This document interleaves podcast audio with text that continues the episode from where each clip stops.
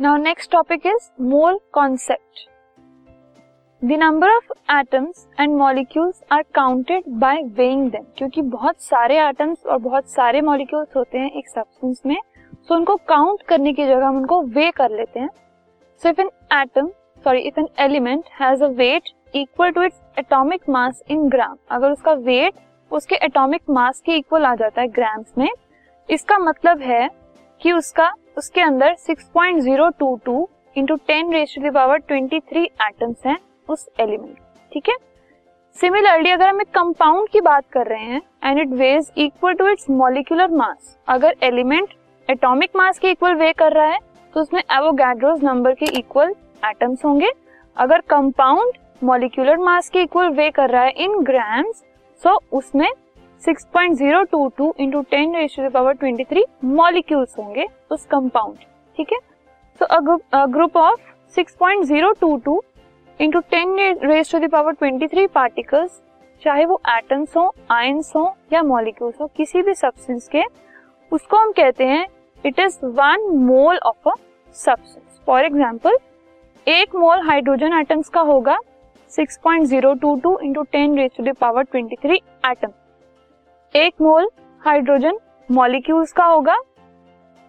That is H two का 6.022 into ten raise to the power 23 molecules ठीक है?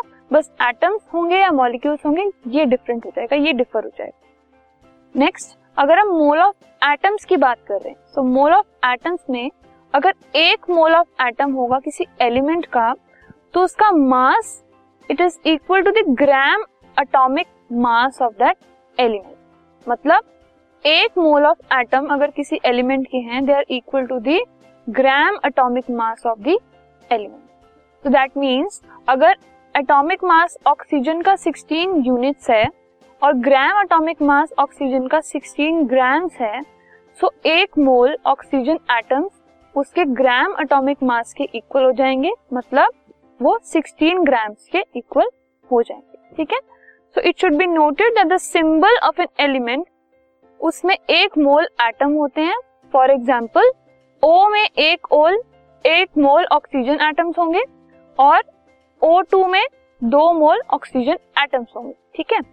अब अगर हम मॉलिक्यूल्स की बात कर रहे हैं तो एक मोल मॉलिक्यूल्स अगर हम बात कर रहे हैं so they are the mass equal to the gram molecular mass जैसे एटम की बात कर रहे थे तो वो ग्राम एटॉमिक मास के इक्वल था। मॉलिक्यूल्स की बात करें तो ग्राम मॉलिक्यूलर मास के इक्वल है। सिमिलरली अगर हम एग्ज़ाम्पल देखें कि एक मोल ऑफ़ मॉलिक्यूल्स किसी भी सब्सटेंस का वो ग्राम मॉलिक्यूलर मास के इक्वल है। सो so अगर हम oxygen O2 that is one molecule की बात कर रहे हैं 32 यूनिट्स उसका एटॉमिक मास है और 32 ग्राम्स उसका ग्राम मॉलिक्यूलर मास है। सो so, एक मोल ऑक्सीजन मॉलिक्यूल में 32 ग्राम जो है वो मोल होंगे ठीक है? सो so, इसके अंदर वन मोल जो है मॉलिक्यूल का वो रिप्रेजेंट हो रहा है।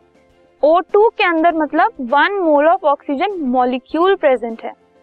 टू O2 में मतलब two moles of oxygen molecules present है। H2O में एक mole of water molecule present है।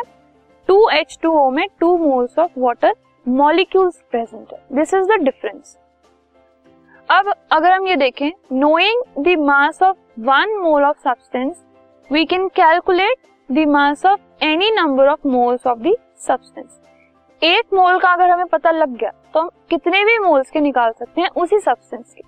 अब one mole of hydrogen atoms जिसका सिंबल एच है उसका मास होता है वन ग्राम ठीक है?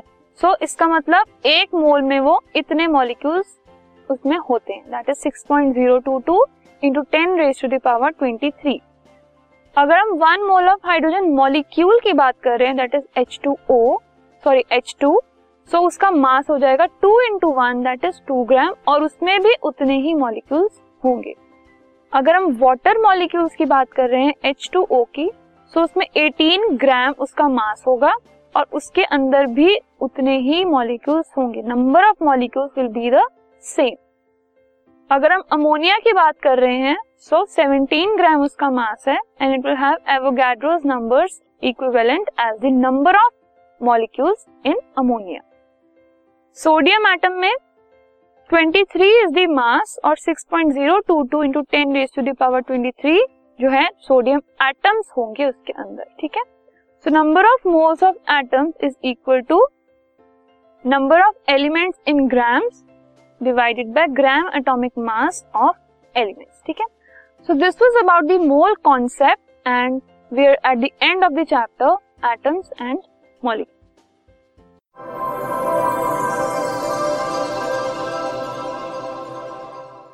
this podcast is brought you by Hubhopper Shiksha Abhiyan अगर आपको ये पॉडकास्ट पसंद आया तो प्लीज़ लाइक शेयर और सब्सक्राइब करें और वीडियो क्लासेस के लिए शिक्षा अभियान के यूट्यूब चैनल पर जाएँ।